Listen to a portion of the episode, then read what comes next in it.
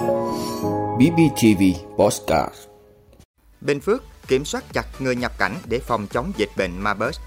Khách nước ngoài vào Việt Nam qua cảng biển tăng vọt. Đường sắt Sài Gòn mở 5.000 chỗ, giảm giá 20%. Đại diện công ty mẹ Facebook sẽ xử lý những nội dung không phù hợp. Vì sao công an trả tự do 4 nữ tiếp viên hàng không?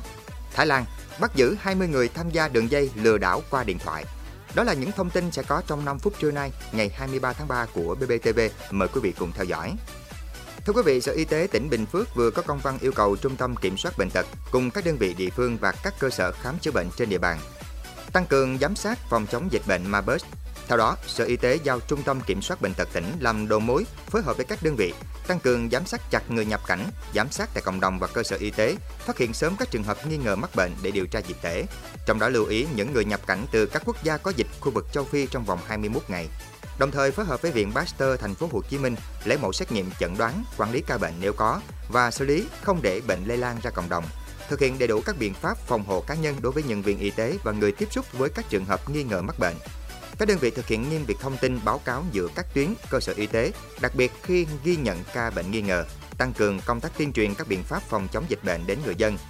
Theo Bộ Y tế, đây là bệnh truyền nhiễm cấp tính đặc biệt nguy hiểm, có tỷ lệ tử vong đến 88%. Bệnh do virus Marburg gây ra, ổ chứa tự nhiên là loài dơi ăn quả. Bệnh có thể lây từ động vật sang người và từ người sang người qua tiếp xúc trực tiếp với máu, dịch tiết cơ thể, nước tiểu, mồ hôi, nước bọt, chất nôn, sữa mẹ, tinh dịch hoặc với môi trường vật dụng bị ô nhiễm bởi dịch tiết của người mắc do virus Marburg. Thời gian ủ bệnh từ 2 đến 21 ngày, khởi phát với các triệu chứng sốt cao, đau đầu, khó chịu, sau đó có thể xuất hiện tiêu chảy, đau bụng, chuột rút, buồn nôn, nôn, xuất huyết. Hiện bệnh chưa có vaccine và thuốc điều trị đặc hiệu. Bệnh được phân loại thuộc nhóm A trong luật phòng chống bệnh truyền nhiễm của Việt Nam – Bình Phước có 260 km đường biên chung với Campuchia, nơi có nhiều cửa khẩu đường mòn lối mở. Vì vậy, Bộ đội Biên phòng Bình Phước và các đơn vị liên quan đang tổ chức hàng chục chốt trạm kiểm soát dọc biên giới để vừa đảm bảo an ninh, an toàn, vừa phòng chống dịch bệnh xâm nhập.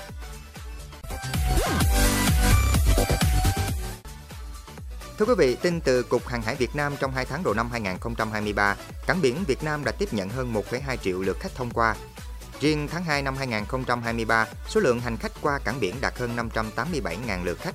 Đáng chú ý thời gian qua, số lượng du khách nước ngoài qua cảng biển có xu hướng tăng mạnh. Nếu tháng 1 năm 2023, số lượng khách nước ngoài qua cảng biển nước ta đạt hơn 14.900 lượt, thì sang tháng 2, con số ghi nhận là 31.394 lượt, tăng gấp đôi. Những con số này được đánh giá là tín hiệu tích cực đối với thị trường tàu biển du lịch nước ngoài, đặc biệt sau khi Việt Nam chính thức mở cửa du lịch. Thưa quý vị, ông Thái Văn Truyền, Tổng Giám đốc Công ty Cổ phần Vận tải Đường sắt Sài Gòn cho biết từ ngày 1 đến ngày 26 tháng 4 sẽ triển khai chương trình khuyến mãi 5.000 chỗ giảm giá 20% với mỗi ngày khoảng 170 chỗ cho khách đi trên các đoàn tàu công ty quản lý. Thời gian bán vé từ 8 giờ ngày 28 tháng 3 đến hết ngày 23 tháng 4 áp dụng cho khách mua vé trước ngày tàu chạy từ 3 ngày trở lên với số toa, số chỗ cụ thể. Khách mua vé vào chỗ cố định này sẽ được giảm giá vé 20%. Các đoàn tàu áp dụng gồm tàu SE3, 4, SE78 đi từ 400 km trở lên ngày đầu tuần, từ 500 km trở lên ngày cuối tuần. Tàu SE21, 22 có cự ly đi từ 400 km trở lên. Tàu SNT12 có cự ly đi 250 km trở lên. Tàu SBT12 có cự ly đi 150 km trở lên. Ngoài ra, hiện công ty vẫn áp dụng các chương trình giảm giá thường xuyên lên đến 30% như giảm giá cho khách mua vé xa ngày, vé khứ hồi, tập thể cho các đối tượng chính sách xã hội, sinh viên, đoàn viên công đoàn, hành khách có thẻ khách hàng. Thưa quý vị, đại diện Meta khẳng định đang hợp tác chặt chẽ với Việt Nam để xem xét và xử lý những nội dung không phù hợp trên các nền tảng như Facebook. Tuy nhiên, đại diện Meta cũng thừa nhận có một số quảng cáo có thể sử dụng thủ thuật để đánh lừa quá trình kiểm duyệt này. Do đó, ngoài hệ thống kiểm duyệt tự động, Meta cũng có một đội ngũ chuyên rà soát đánh giá lại các nội dung quảng cáo, từ đó cải thiện hệ thống tự động.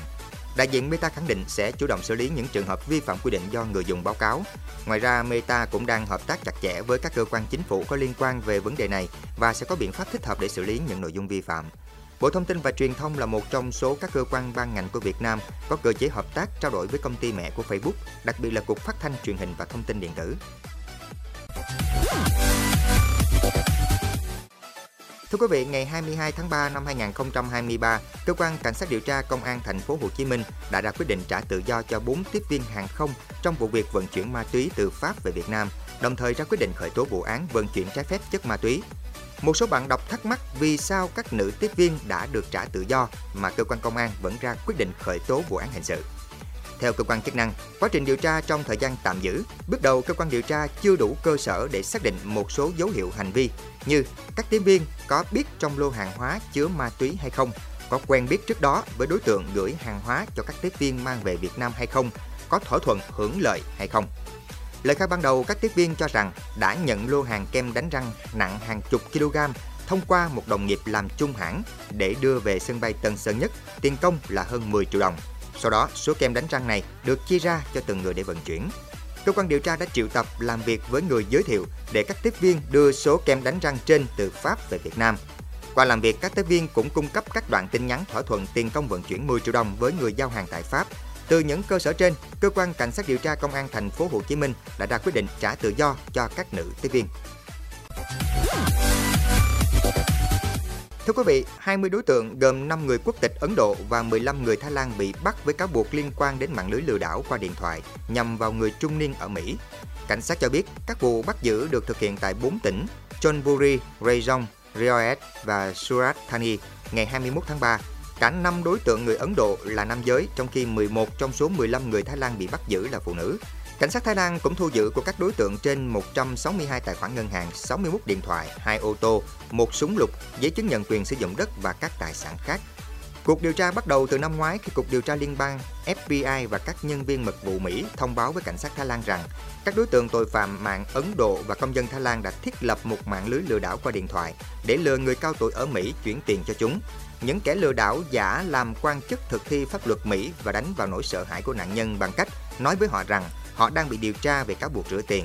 Sau đó, những kẻ này gọi điện yêu cầu nạn nhân chuyển tiền vào tài khoản của chúng nếu muốn vụ việc được giải quyết mà không cần kiện tụng thêm.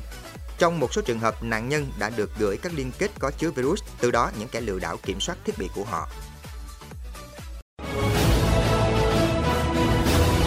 Cảm ơn quý vị đã luôn ủng hộ các chương trình của Đài Phát thanh truyền hình và báo Bình Phước. Nếu có nhu cầu đăng thông tin quảng cáo ra vặt, quý khách hàng vui lòng liên hệ phòng dịch vụ quảng cáo phát hành số điện thoại 02713 887065. BBTV, vì bạn, mỗi ngày.